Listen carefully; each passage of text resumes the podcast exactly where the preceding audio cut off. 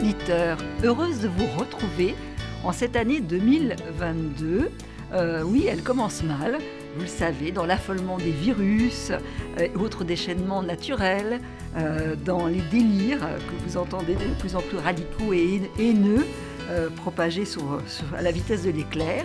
Mais heureusement, on a les livres comme rempart, les livres, la pensée et aussi l'imagination. Et ça, c'est notre passeport liberté. Alors, ce pouvoir de s'abstraire du monde, d'inventer d'autres mondes, ben, un homme l'a eu plus que tous les autres. Euh, et on va le découvrir. Euh, on est au milieu du XVIIe siècle, euh, à Rouen, et c'est un jeune homme, très jeune, dès le début, on le considère comme un génie, dès 16 ans, qui est dans un corps perpétuellement en souffrance, qui va euh, révolutionner en fait le monde avec cette première machine à calculer. Il faut penser que c'était à l'époque totalement, bah, vraiment une innovation, hein, quelque chose qu'on ne pouvait pas imaginer. Et autour de cette machine à calculer, bah, toute sa pensée, qui est vraiment au cœur de, nos réflexions philosophiques aujourd'hui, va s'organiser. Euh, bon, ben, il s'agit de Pascal et de sa Pascaline. Et c'est Laurent Lemire, mon invité. Je suis très heureuse de vous recevoir, Moi Laurent. Aussi, bonjour Caroline. Parce que vous avez fait le, récit qui est totalement palpitant de cette invention. Et au fond de Pascal, qui est très peu connu, mal connu en tout cas. Et puis on va voir que toute sa, sa philosophie, son mode de pensée va, va s'organiser. Euh, euh, tout va découler de cette, la construction de cette machine qui va durer des années quand même. Dix ans. Dix ans. Ça va l'accompagner dix ans. Et vous montrez, votre talent, c'est vraiment de rentrer dans, le cerveau de ce jeune homme euh, qui, qui, est seul sans être seul, on y viendra. Il est soutenu par sa famille, par ses deux sœurs, par son père qui est Étienne Pascal, est un homme extraordinaire, et puis les amis de son frère. Et puis qu'est-ce que ça peut veut dire d'inventer quelque chose de nouveau qu'on ne peut pas imaginer à cette époque-là. Alors l'époque aussi que vous nous faites nous faites à nouveau découvrir la fronde des guerres de religion, euh, la pensée scientifique, qu'est-ce qu'elle est à cette époque. Enfin, c'est vrai que c'est un livre court mais palpitant d'une densité extraordinaire et je dois dire que j'ai d'abord admiré votre capacité à, faire comprendre les, les, débats scientifiques. Alors, nos auditeurs vous connaissent, hein, vous avez écrit beaucoup. D'ailleurs, je voudrais au fond savoir pourquoi. Sur des savants fous, savants fous et non fous, que ce soit Alan Turing, mais euh, vous oui, mais aussi Einstein, Marie Curie. Marie Curie. Euh, et, et, et, puis le dernier livre que j'avais beaucoup, beaucoup aimé sur la chance, hein, que vous avez publié chez, chez Fayard. Donc, c'est chez vous, les chiffres, la conception scientifique, c'est quand même quelque chose qui vous tient vraiment à cœur. Et d'où ça vous vient, ça? Bah, J'ai toujours euh, aimé ces, ces, ces savants et j'ai toujours considéré que tous ces gens à qui nous devons finalement beaucoup dans notre vie quotidienne, eh bien, on, connaissait assez peu leur, euh, leur histoire et que au fond, euh, en dehors des, euh, des militaires, des hommes politiques, eh bien, les savants ont aussi des, des vies, alors pas toujours aventureuses, mais mhm. dans, dans la manière de se comporter, dans la, leur vision de, de leur, du temps, de leur monde. Et c'est aussi passionnant que bien des que bien des d'autres hauts grands personnages. Et aussi, est-ce que c'est une question, j'ai l'impression qu'au cœur de tous vos livres, c'est euh, comment, pourquoi une invention? Comment ça vient? Ah, C'est très compliqué et on, voit bien dans le cadre de, Pascal, euh, c'est quand même, euh, c'est vrai que dans les biographies de Pascal, la mhm. machine arithmétique la pascaline, euh, généralement, ça fait deux pages. Deux pages. Et moi, je mhm. me suis dit, mais c'est quand même incroyable. C'est un Français qui invente la première machine à calculer au monde. Et euh, qu'est-ce qu'il y a derrière ça? Donc, euh, c'est, je me suis intéressé à, ces dix années. Et qui sont cruciales. Et qui sont on cruciales, va comprendre. Cruciales pour lui. Mais on voit bien qu'il était terriblement en avance parce que tout le monde, mhm. à l'époque, considérait qu'effectivement, cette invention était géniale. Mais personne ne savait à quoi euh, elle allait pouvoir servir véritablement. Mhm. Euh, parce que euh, Pascal la conçoit pour aider son père, qui est mhm. collecteur d'impôts, et donc il fait énormément d'additions, plutôt des additions que des soustractions, et il se dit, ce serait bien si je pouvais le soulager. À l'époque, on mhm. comptait avec un système, des systèmes de jetons très, compliqués, et il y avait des erreurs, et il se dit, je dois pouvoir aider mon père. Il aimait beaucoup son père, et donc, à 19 ans, il se dit, je vais créer cette machine mécanique euh, à calculer. Alors, il faut que vous me disiez déjà qui était Pascal à cette époque. Alors, euh, il, est quand même, il a perdu sa mère à 3 ans.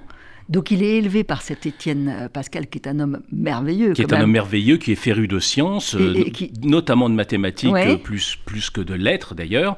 il a deux sœurs. qui sont aussi deux personnages très importants pour lui. Oui, hein. Jacqueline qui finira dans, dans, les, dans les ordres. Mais qui écrit des poèmes. Et qui écrit des poèmes, parce qu'ils sont en, cette année-là, ils sont à Rouen, ils arrivent, à, ils arrivent, à Rouen, ils sont 1640. 1640. 1640, au moment de la révolte des Vanupiers. Donc il y a mhm. déjà, on n'est pas il y a la fronde, et puis il y a mhm. des, ces, manifestations contre l'impôt. Euh, donc euh, quand on est collecteur d'impôts, ça pose quelques petits problèmes, bien évidemment. Et donc ils arrivent à Rouen, une ville euh, troisième ville de France importante, avec euh, énormément de commerce aussi, mhm. de drapiers. Alors en même temps, on dit que c'est un peu le cloaque de la Normandie. Oui, bah, c'est le. On dit toujours que c'est un peu le pot de chambre de la Normandie, mais c'est vrai que c'est bah, une ville un peu, un peu sombre, un peu humide, euh, très animée aussi euh, sur le plan alors à la fois commercial et spirituel, parce qu'il y a une spiritualité très intense, mais on est dans le grand siècle, les choses bougent beaucoup. Et, et, le jeune Pascal, à 19 ans, arrive dans cette ville avec son père et ses, deux sœurs. il, est, euh, il est déjà euh, considéré comme un, génie par, euh, par ses, ses, sœurs, son père aussi, qui s'aperçoit que à l'âge de 11 ans, il découvre tout seul des euh, un théorème d'Euclide, alors que son ah père voulait, voulait euh, le préserver des mathématiques en disant ce sera pour plus tard qu'il commence à apprendre le latin, il voulait le grec, Le, mener vers les lettres. Voilà. C'est ça qui est intéressant d'ailleurs aussi. Oui, et, son père, c'est très intéressant, euh, donc il est veuf et il élève aussi ses filles mhm. dans cette éducation, c'est-à-dire qu'il ne considère pas que les filles, on est quand même mhm. au XVIIe siècle, ne doivent pas être éduquées, au contraire. Il a une mhm. petite noblesse auvergnate, mais bon, il, est, il, leur donne une éducation. Et Pascal est un autodidacte. Oui. Bien évidemment. Donc il apprend bah, avec les livres qui sont à la maison, il trouve ce, euh, ce livre d'Euclide et il lit euh, à un âge euh, auquel on lit des, petites histoires. Lui, il lit de, Et à 16 ans, il va inventer aussi un, euh, autour des, des, cônes, des coniques. Oui, alors il, fait, il écrit, alors le, traité est perdu, c'est un petit traité euh, sur les coniques, et tout le monde le. Là, il n'est pas encore à Rouen. Hein, il n'est pas à Rouen, il est à, il est, à Paris. Et, euh, à ce moment-là, on considère que effectivement, c'est un, déjà un personnage génial parce qu'il il a une sorte d'élégance pour décrire ses formes. Alors, il mhm. montre comment un hexagone peut se décrire à travers des cônes. Enfin bon, c'est toute une gymnastique intellectuelle, mais euh, pour, un, pour un, un jeune homme de 16 ans, c'est extraordinaire. Ah Et vous dites d'ailleurs que c'est très très important cette géométrie parce qu'il veut aller vers la géométrie pure. Moi qui suis nul, nul, nul en géométrie, c'était mon pire, ma pire discipline. Et que, alors là, par rapport à Descartes, on y reviendra, mais il y a quand même toute sa réflexion par rapport à Descartes. Il, va libérer voilà, la géométrie de l'algèbre. Hein. L'algèbre et la géométrie. Et c'est vrai qu'il a, une, il a une formule assez jolie parce qu'il est aussi à l'origine, on le sait peut-être un peu moins, des, du calcul des probabilités. Il appelait ça la géométrie géométrie du hasard. C'est beau. Donc, il revient à cette idée, géométrie ah du hasard. Géométrie du hasard. Parce que Pascal, il y a aussi, il y a aussi ce, grand scientifique, mais aussi mhm. ce sens de la phrase. Mhm. C'est quand même un grand styliste. Oui.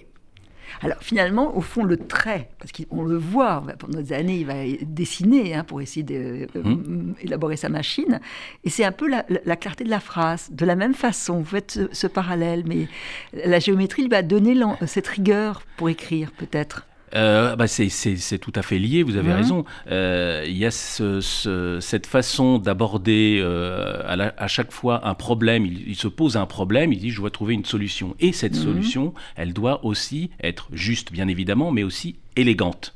On retrouve ça chez certains scientifiques comme Einstein, c'est-à-dire qu'il y a l'élégance de la formule. Pour les gens qui comprennent, on se dit voilà, il faut que ce soit quelque chose qui, qui soit joli à, aussi à, comprendre, que ce mhm. soit esthétique. Oui. Et E, e égale MC2, c'est assez esthétique. Tout le monde le connaît. Voilà. Euh, après, euh, c'est toujours plus compliqué de l'expliquer. Et ben Pascal, il y a ça effectivement. Donc, il va s'atteler pendant euh, des années à la fabrication, enfin déjà au dessin de cette machine. Il faut pas oublier que c'est assez compliqué. C'est-à-dire que c'est une machine mécanique qui fonctionne avec un système de cylindres sur lesquels on a effectivement gravé des, des chiffres de, de, 0 à 9. Vous, vous, essayez de nous, vous, nous le faites comprendre, mais c'est extrêmement complexe. C'est extrêmement, ah. extrêmement complexe. Et on s'aperçoit euh, non seulement du, génie euh, conceptuel de Pascal, mais aussi de euh, sa capacité, je dirais, d'être un ingénieur. Parce mhm. qu'après, il, aurait pu se contenter de dire voilà le dessin, vous l'allez fabriquer. Non, lui, il, va, il, va, il va participer activement à la fabrication. Alors, c'est cette boîte noire, il la veut belle d'ailleurs. Hein. Oui, il, la veut belle. Il y a, aussi des gens, hein, on, peut, dire qu'il est, il est pratiquement à l'origine de l'ergonomie, c'est-à-dire qu'il veut que ce soit une machine facile à utiliser. Alors aujourd'hui, quand on la voit, on peut la voir, il y a même des démonstrations mieux. Je conseille les auditeurs de RCJ d'aller au musée des arts et métiers, il y a quelques exemplaires, et on voit que c'est un, objet euh, qui ressemble à une boîte. Euh, alors dans des, des bois précieux, il y, a du, il y a du cuivre, etc. On voit bien les, les, avec le stylet les, comment ça, ça fonctionne. Mhm. On peut vous montrer l'intérieur, mais comme disait Pascal, les gens n'ont pas à savoir comment ça fonctionne, mhm. mais il faut que ça fonctionne. Et au fond, on a, nous, eu déjà cette, euh, ce, même sentiment quand sont apparues les premières machines à calculer euh, électroniques. Euh, on, refaisait des fois le calcul pour être sûr parce qu'on se disait mais comment ça marche C'est pas possible. comment ça marche et, là, imaginez une machine qui calcule sans l'homme, c'était totalement révolutionnaire. Alors vous le montrez dès le début avec quand même cette certitude qu'il va y arriver, mais il tâtonne. il va observer les horloges, il va observer les moulins à vent, à eau, enfin oui, tous les il systèmes. il veut, il veut comprendre d'une manière globale euh, comment fonctionne. Oui, absolument. C'est-à-dire qu'il à partir de rien, parce que y a, quand on dit que c'est le premier à avoir inventé, c'est mhm. vrai. Il y a eu quelques, il y a eu un fameux, un Allemand qui s'appelait Sicart qui avait essayé de, de, de, créer une machine aussi euh, arithmétique, mais ça n'a mhm. jamais, ça n'a jamais été construit, ça n'a jamais euh, eu de, comme comme pour Pascal, ça n'a jamais eu de, l'importance que que ça a eu pour Pascal. Et et, donc c'est vraiment lui qui conçoit du début à la fin cette, cette machine qui va auprès des, des choisit des, évidemment des artisans euh, horlogers à Rouen euh, pour euh, concevoir les roues, etc. pour que ce soit bien, bien façonné. il cherche des bois précieux parce qu'il veut que ce mhm. soit quelque chose d'élégant. Mhm. Et il est vrai que quand cette machine euh, se met à fonctionner, il y a, je l'explique, il y a un système de ressort, parce que, parce que cette machine, elle, est, hein. elle, elle, ne marche qu'avec l'énergie humaine. C'est nous, c'est l'utilisateur qui pousse absolument. Et il faut être quand même, il, le dit, il s'en rend compte très habile pour la manipuler. Hein. Oui, il faut, il faut aussi être. Assez, alors il dit qu'elle est très solide puisqu'il l'a mmh. transportée jusqu'à Clermont-Ferrand euh, euh, et euh, pour pas qu'elle soit justement montrée qu'elle ne se déréglait mmh. pas. mais quand il fait l'expérience à plusieurs devant plusieurs personnes d'une addition ou d'une soustraction, on peut aussi diviser et multiplier. C'est un peu plus compliqué parce que une histoire de réglette, je, l'explique dans le livre, euh, et que les gens s'aperçoivent que le chiffre, c'est-à-dire que, imaginons, je fais 99, alors je mets 99 sur deux cylindres, Mhm. Je pousse ma réglette, je rajoute un et ça entraîne un troisième cylindre et j'ai 100. Alors ça pour nous c'est facile, mais on peut aller jusqu'à 7, euh, il y a 8 chiffres. Euh, donc, il y a ce système des petites roues libres, vous dites. Hein, voilà, et alors, les, gens se, se, disent mais c'est extraordinaire. Et donc à l'époque on se dit mais c'est quasiment magique parce qu'on a la, euh, le calcul, c'est réservé à l'intelligence humaine. Mhm. Ça fait partie de cette intelligence. et là, on a quelque chose qui simule l'intelligence. Une machine intelligente. Et on a exactement la même chose bien des années plus tard avec Alan Turing et l'invention de l'ordinateur, ce qu'il appelait l'imitation game, le jeu de l'imitation, c'est-à-dire que on a le sentiment que la machine pense, mhm. en fait, elle imite. Elle limite la pensée, c'est un, jeu d'algorithme. Alors, ce qui est très étonnant, alors moi je voudrais lire, il a, il a ses deux sœurs qu'il adore, et Gilberte, Gilberte et qui va ensuite euh, écrire sur, sur, le, côté génial de cette invention, parce qu'elle l'admire, il va déjà lui raconter, avant qu'elle soit créée, son projet, elle est déjà fascinée, et une fois que c'est qu'il a réussi à la faire, elle écrit Cet ouvrage a été considéré comme une chose nouvelle dans la nature, d'avoir réduit en machine une science qui réside tout entière dans l'esprit et d'avoir trouvé le moyen d'en faire toutes les opérations avec une entière certitude sans avoir besoin de raisonnement. Donc c'est vrai que c'est absolument génial, quoi. Hein. Alors il faut se dire, alors ça c'est aussi très étonnant, ce qui m'a frappé, c'est que c'est un homme seul, seul aussi parce qu'il souffre sans arrêt. Dès l'âge de, 18 ans, euh, il a des maux de tête épouvantables, il, boite. Il a, euh, il a effectivement des problèmes d'articulation, il, a des souffrances. Des souffrances, hypodiques, voilà, il a une canne, il a l'air d'un vieillard à 20 ans. Et en même temps, donc seul dans ses recherches, et en même temps très très épaulé. Que ça soit sa sœur, son père. Euh, il y a un moment où vous, faites, introduisez un personnage qui va pas rester très longtemps, mais qui est un ami à lui, qui est à la fois un antiquaire, bricoleur et, féru de, qui aime les sciences, qui va l'aider. Et puis après, son père va, quand il va avoir des doutes, qu'il y a des moments où il va baisser les bras, il mettra toujours d'une façon bienveillante euh, des aides sur son chemin. Ça, c'est... Donc il n'est pas seul, il est à la fois seul et entouré. C'est exactement ça, il est, il est, il est seul dans, dans ses recherches, dans ses recherches à la fois euh, scientifiques et parallèlement, il y a toujours aussi une recherche spirituelle. Mhm. Mais euh, il est il est très entouré, effectivement, par euh, ses deux sœurs et, et son père. Et d'ailleurs, c'était pas anodin, c'est au moment où son père meurt en, en, 1651, si je me souviens mhm. bien, euh, qu'il abandonne un peu ses travaux scientifiques euh, euh, et, et, part vers une autre recherche, on va dire, plus spirituelle. Mais ce qui est aujourd'hui, on a des débats encore mhm. récemment sur la science peut démontrerait euh, Dieu. C'est pas du tout euh, mm. Pascal, c'est pas du mm. tout ça. Il, il, ça n'a aucun pour lui aucun intérêt. C'est une autre démarche, une autre forme de connaissance. C'est-à-dire que les mathématiques, la géométrie, euh, c'est une chose. il est quand même aussi à l'origine de de la, de la pesanteur justement de l'air, de, la, pression, de la pression atmosphérique. Il va faire des expériences euh, en altitude et puis de la Tour Saint-Jacques, vous racontez ça. Voilà, et donc euh, et on, on, utilise toujours le Pascal comme unité justement mhm. de pression, donc euh, il a donné son nom à, à, cette unité de mesure. donc la, la science n'est pas là pour lui pour démontrer l'existence de Dieu, heureusement mhm. d'ailleurs, il, il, a bien raison, mais c'est une, une recherche qui l'accompagne de manière parallèle. Ouais.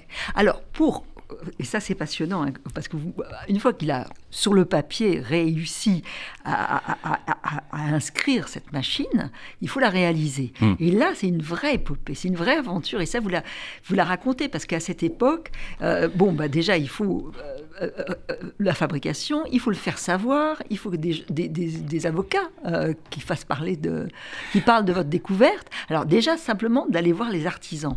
Et là, on l'imagine, alors on voit ce jeune homme qui, qui, boite, qui est habillé en noir, alors on l'appelle le mage noir, ben parce que les ouvriers ne comprennent pas très bien ce qu'il veut, ce qu'il, ah ben, Surtout euh, les, les, ouvriers euh, à qui il s'adresse, qui sont des, des horlogers, euh, alors il y a aussi des, des ébédistes pour la, boîte, mais les horlogers ne comprennent absolument pas à quoi sert cette, cette machine, parce qu'ils ont mhm. l'habitude de fabriquer des, horloges, mais là ils ont une machine à calculer. Il y a quelque chose de diabolique presque. Ils voient effectivement...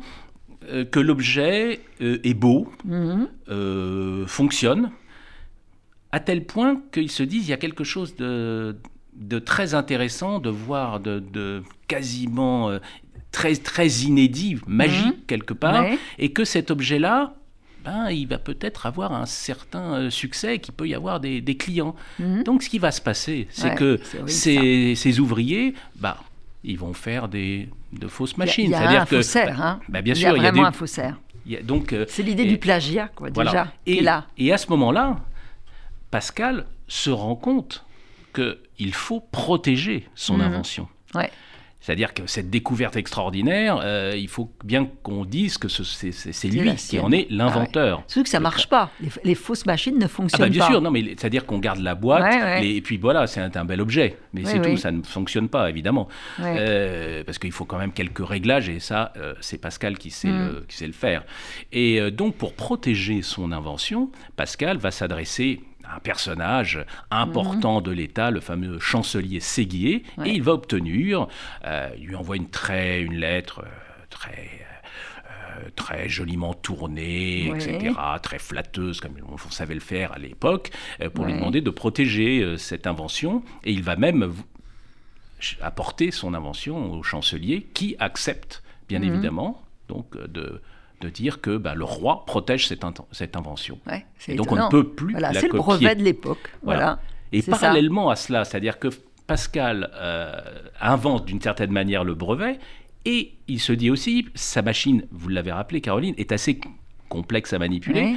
Donc, il invente un mode d'emploi. Il y a, deux documents sur cette lettre, sur, cette invention, et dont euh, une longue lettre qui est en fait un mode d'emploi. Et euh, comme lui ne peut pas euh, présenter la machine à, tout le monde, eh ben, il délègue quelqu'un. Il va déléguer quelqu'un. Alors je vais revenir en arrière une petite chose, parce que finalement dans l'invention, il y a quand même une part de hasard et de chance.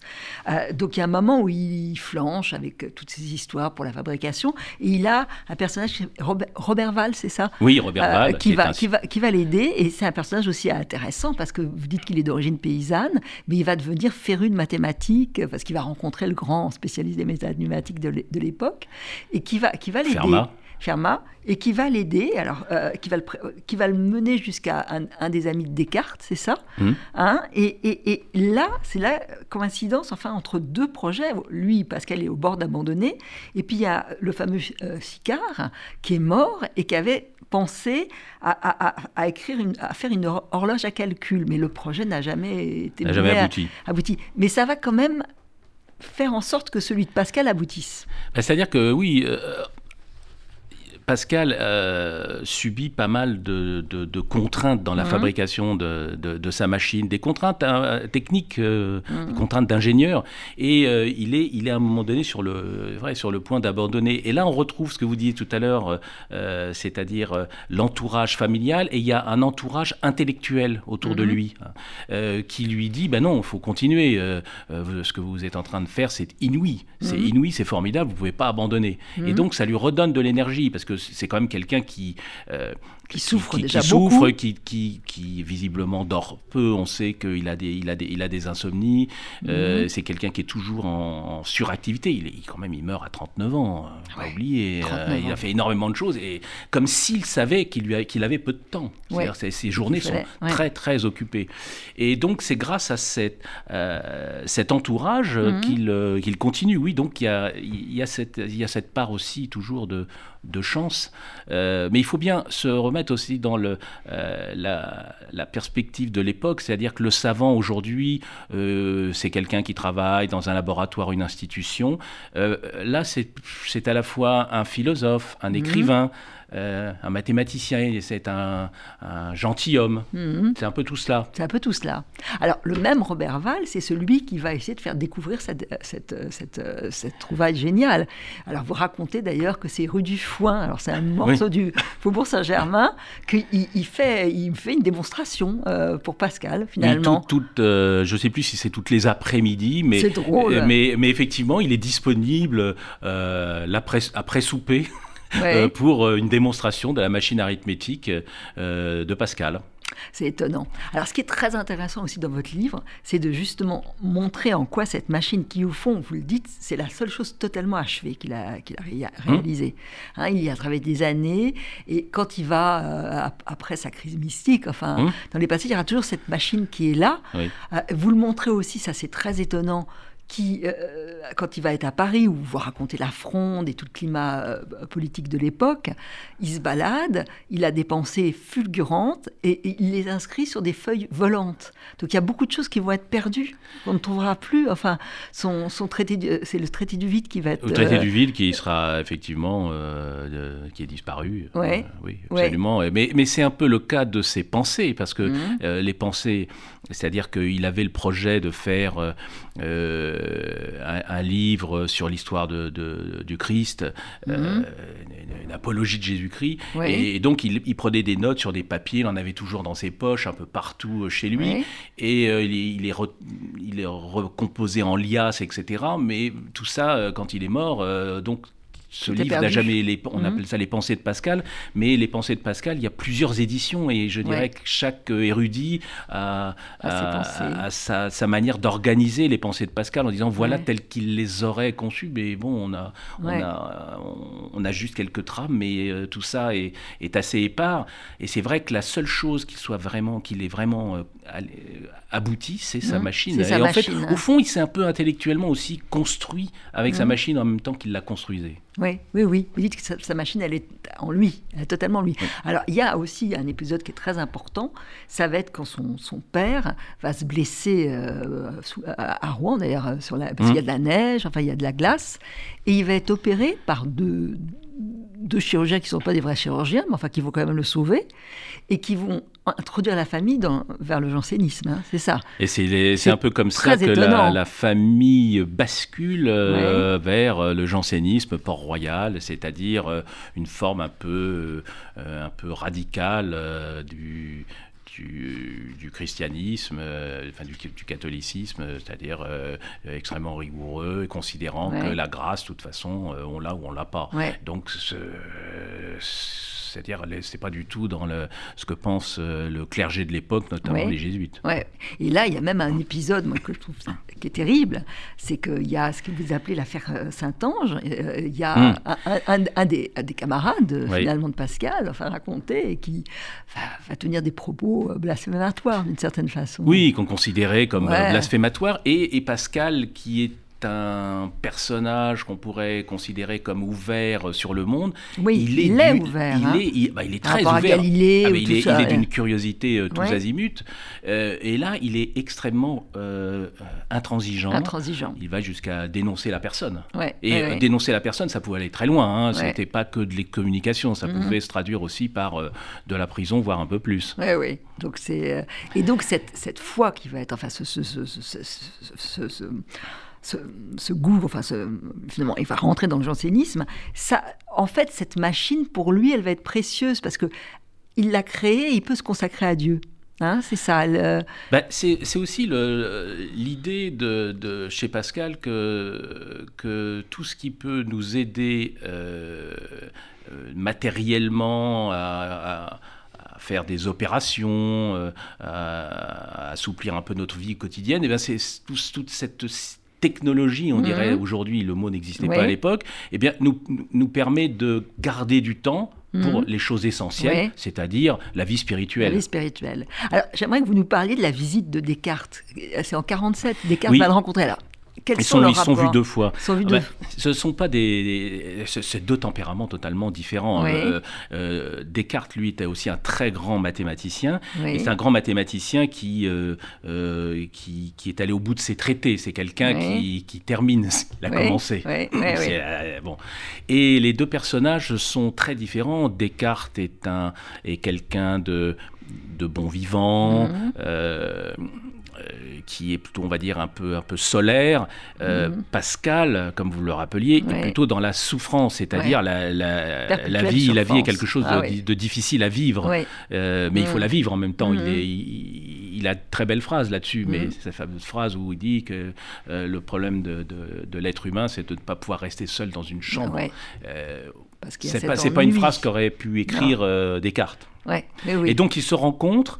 Euh, quand, Pascal est malade. Hein. Pascal est malade, mais il est souvent malade. Et euh, Descartes, qui est aussi un petit peu médecin à l'époque, on est un peu tout, lui ah propose des bouillons, etc.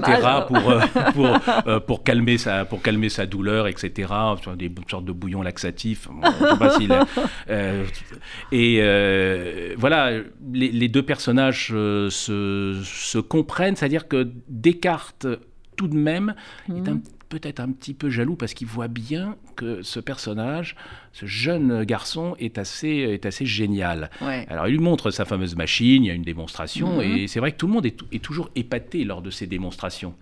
Et on pourrait se dire, euh, mais alors ça, ça a dû être un succès formidable. Eh ben non. Non. Eh ben non, il faudra attendre quelques siècles avant que euh, la machine euh, arithmétique sous d'autres euh, effectivement d'autres formes, euh, apparaissent. Alors c'est cher. C'est très ah, cher. c'est très cher. Mais c'est aussi parce que personne ne, le la, commercialise aussi. Eh ben, exactement. C'est-à-dire qu'il y a une, une 40, c'est le salaire d'un, oui, d'un, employé ou Ah oui, oui, ça serait, euh, ça serait l'équivalent aujourd'hui à peu près de 9000 euros.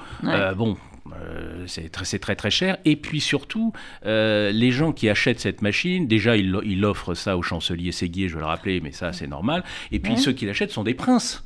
Des princes, des rois, des monarques, des gens qui ont de l'argent. Euh, Lui, il voulait vraiment que ça soit le tout venant. Et, que font ces gens-là? Ils disent c'est un bel objet, ils le posent, ils l'exposent, mais ils ne s'en servent pas.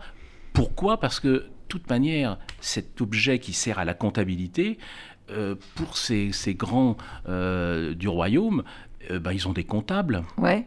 Oui, donc qui font ça à la main. pas besoin, donc c'est quelque chose de chic d'avoir cet objet euh, d'un grand scientifique. Parce qu'effectivement, il y aurait eu l'idée de Pascal, c'était aussi que euh, les commerçants de Rouen mmh. Pourraient euh, utiliser cette machine. Mais mhm. bien sûr, euh, il aurait fallu qu'elle soit moins chère. Mais euh, si elle avait été plus fabriquée, diffusée, le nombre aurait fait que ça aurait été un peu, un peu plus accessible. Mais c'est resté quelque chose comme étant d'inédit, un peu étonnant, magique, qu'on ne comprenait pas. Et en plus, c'est un bel objet. Donc on se dit, bon, de toute façon, c'est pas si mal sur une étagère, sur un meuble. C'est très triste. c'est beau. Et quand on voit les, exemplaires au musée des Arts et Métiers. Alors, il a aussi ses soutiens qui vont disparaître. Il va y avoir la mort de son père, euh, sa sœur Jacqueline qui va rentrer à Port-Royal. Donc il est plus davantage seul. Alors vous montrez d'ailleurs toute la période à Paris qui est très intéressante, au moment de la fronde. Euh, alors ils vont errer du Marais, d'un quartier à l'autre. Euh, c'est le parti Oui, j'ai retrouvé leurs adresses. Ah ouais, c'est très intéressant. Bon, alors c'est là où il va faire les expériences du vide. Mais il y a un moment où il va avoir le besoin de, de, de reprendre la plume. Ça vous l'écrivez parce que je pense que son père, qui a quand même été vraiment son protecteur, celui qui l'a guidé, euh, la mort de son père doit être quelque chose d'épouvantable pour ah bah. Pour lui, c'est euh, un, un cataclysme, parce mhm. qu'il il aimait son père et tout ce qu'il a fait quelque part, c'est pour, euh, pour son père et mhm. aussi pour montrer à son père de quoi il était capable d'une certaine manière. C'est une, sorte de forme de reconnaissance. Mhm. Euh, voilà, tu m'as bien, tu m'as bien éduqué, tu m'as donné tout, tout l'amour que tu pouvais, toutes les connaissances que tu pouvais. Ben voilà ce que moi je peux faire. Euh, parce que euh, je le disais, il y, a il y, a cette machine arithmétique, mais il s'est aussi intéressé au, calcul des probabilités, calcul des chances, parce que quelqu'un venait le voir, un joueur est venu le voir un jour, il dit mais ah le joueur de cartes, il lui dit mais si je veux pas vrai, euh, quelle chance j'ai de gagner? Combien de tours je dois faire? Ah, bah, c'est une question intéressante, dit Pascal, et il s'intéresse à ça, voilà, et bah, c'est comme ça qu'on crée une nouvelle euh, discipline, des probabilités. Des probabilités, c'est extraordinaire. Alors aussi, il a une invention euh, extraordinaire, c'est qu'il amorce l'idée du transport en commun.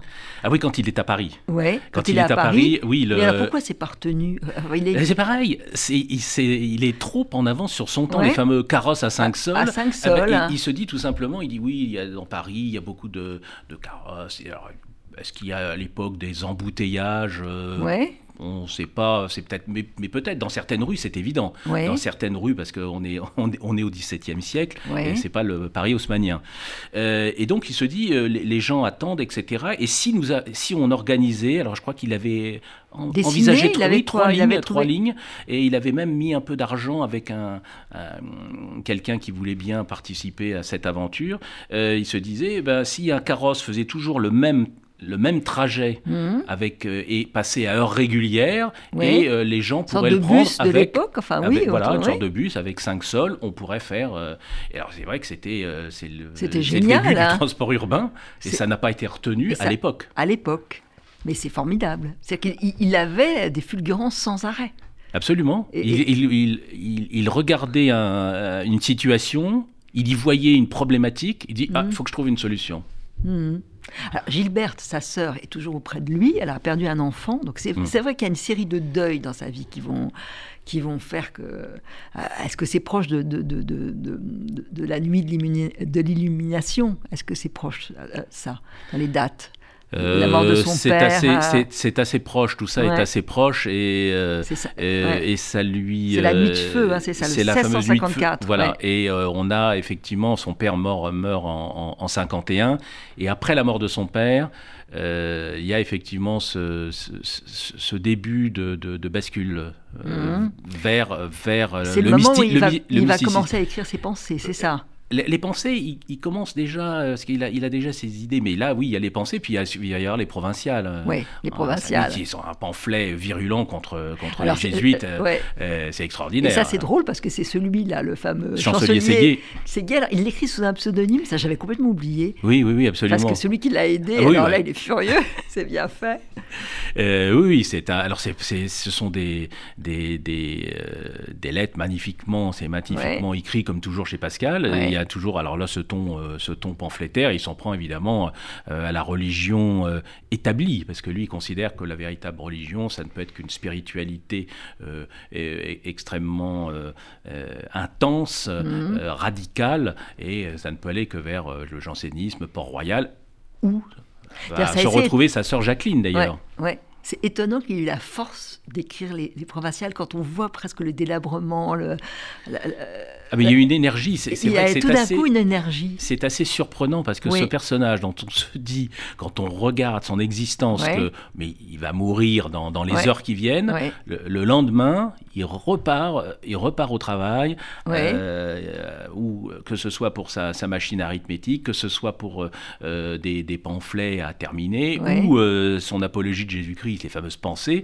qui il continue effectivement à, à écrire, parce qu'il a quand même beaucoup, beaucoup, beaucoup écrit. Ouais, beaucoup écrit. Alors, à la fin de, votre livre, c'était assez terrible, vous, vous, parlez de l'autre. On a fait une autopsie.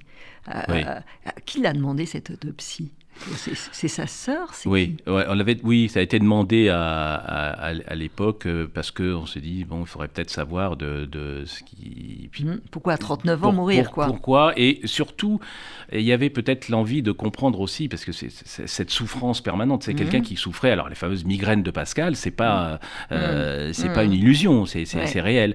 Et on s'est aperçu qu'il y avait effectivement une, on dirait aujourd'hui, euh, une, une, tumeur au cervelet, c'est quelque chose de jaunâtre, enfin la description de. Ah oui, c'est terrible. C'est terrifiant. C'est terrifiant. Et, donc il a vécu avec ça. Il a en vécu plus avec de ça. tous les autres problèmes articulaires qu'il avait. Mais cette souffrance, vous dites d'ailleurs, il y a des moments où ça le galvanise dans sa pensée, c'est qu'il se dit qu'il faut qu'il y arrive, malgré sa souffrance.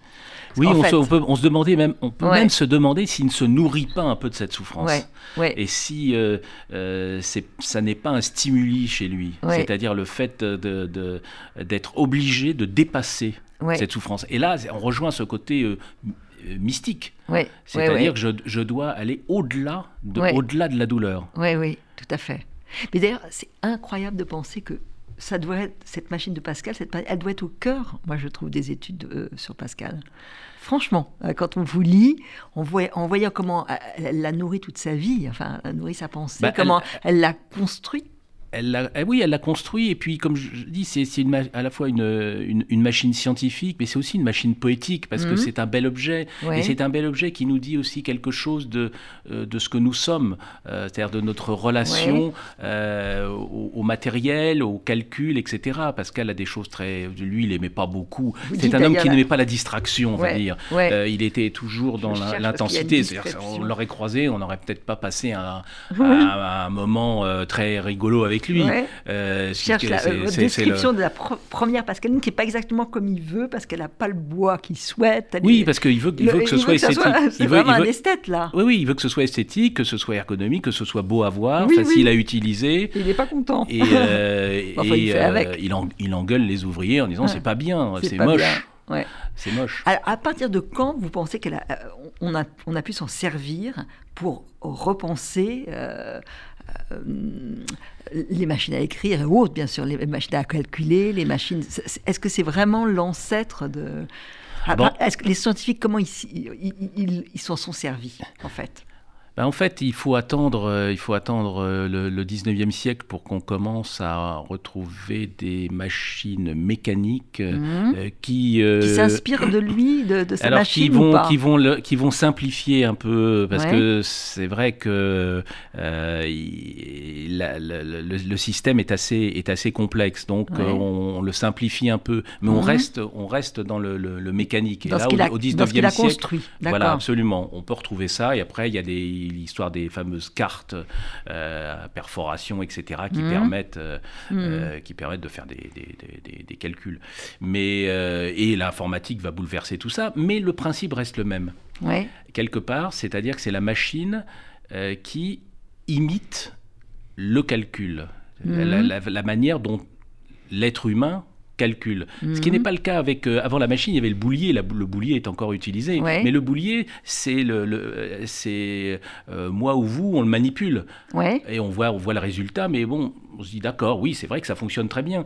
Euh, là, on ne sait pas ce qui se passe à l'intérieur de Ouais. cette boîte et pourquoi le résultat mystérieux. tombe de manière juste. Ouais, ça c'est vraiment totalement génial, hein, vraiment. Et là, on est dans l'imitation et- de et- et je- l'imitation Et je de dois la- de dire la pour bah, nos auditeurs et qui seront vos futurs lecteurs, j'espère, je, je trouve que vous avez un véritable talent pour nous faire comprendre ces mécanismes.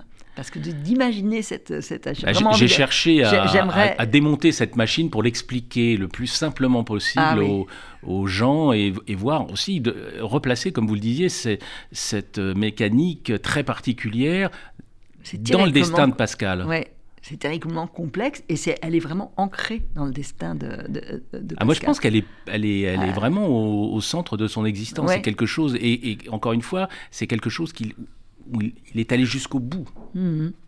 Mhm. Oui, oui. Puisqu'après, à un moment donné, il s'est dit, j'ai plus besoin de la perfectionner. Elle est là. Elle c'est est là, elle existe. J'ai achevé quelque chose et je peux me consacrer à autre chose.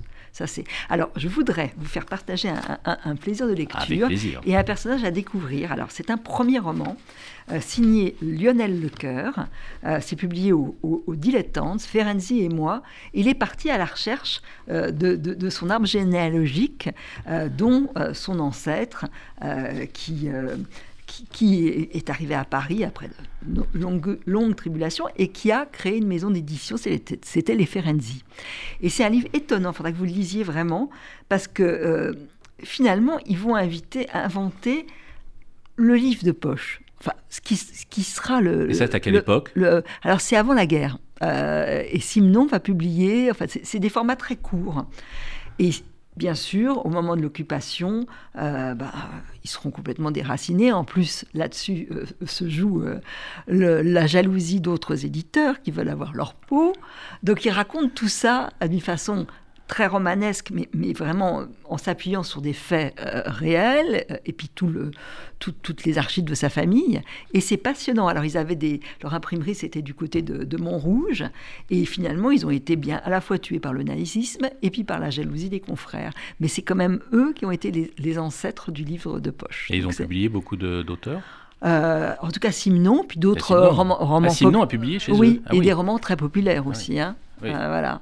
Mais en, en même temps, je trouve ça très très bien comme premier roman de, de, s'approprier Ferenczi et moi, le dilettante. Voilà, il faut, il faut le regarder. C'est, c'est- ça a été publié Lionel en octobre. Lecoeur. Lionel Lecoeur, mais en fait, qui pourrait être Lionel euh, Ferenczi. Voilà, dans vos découvertes, euh, bah, c'est, le, c'est le même, la même folie de l'imaginaire, ça, de, euh, l'invention finalement d'une, Oui, là aussi. édition. Là aussi, il y a tout à coup une idée de une se idée dire géniale, euh, ouais. on, on- on- on publie, on édite Mhm. des livres, mais est-ce qu'on Ouais. peut les éditer autrement, sous une autre forme Oui, oui. Bah, il y a eu, euh, alors pour le coup, au seuil, le livre d'Amos Reichmann qui est très intéressant parce que c'est euh, sous l'histoire de la Pléiade, hein, l'inventeur de la Pléiade, dont, dont c'est la recherche de laquelle il Ah est oui. parti. Donc je répète, il faut vivre avec son imagination pour s'éloigner de toutes les, On est bien d'accord, il faut, un, toutes les saletés de l'existence. il faut voilà. un, un- un passeport imaginaire, Un passeport imaginaire, en tout cas, vous nous l'offrez. imaginaire. Laurent Lemire avec ce livre que je trouve vraiment passionnant, très bien écrit, parce qu'il y a la clarté de, de Pascal pour expliquer des choses qui sont pas commodes. Et euh, c'est vrai que dans ce livre assez bref, il y a tout Pascal. C'est-à-dire qu'il y a toutes les, tout ce qui f- fait qu'on on- on- on lit et on se ressource à Pascal. Voilà, donc c'est publié Merci chez Crasset, La machine de Pascal. Merci. Merci Caroline.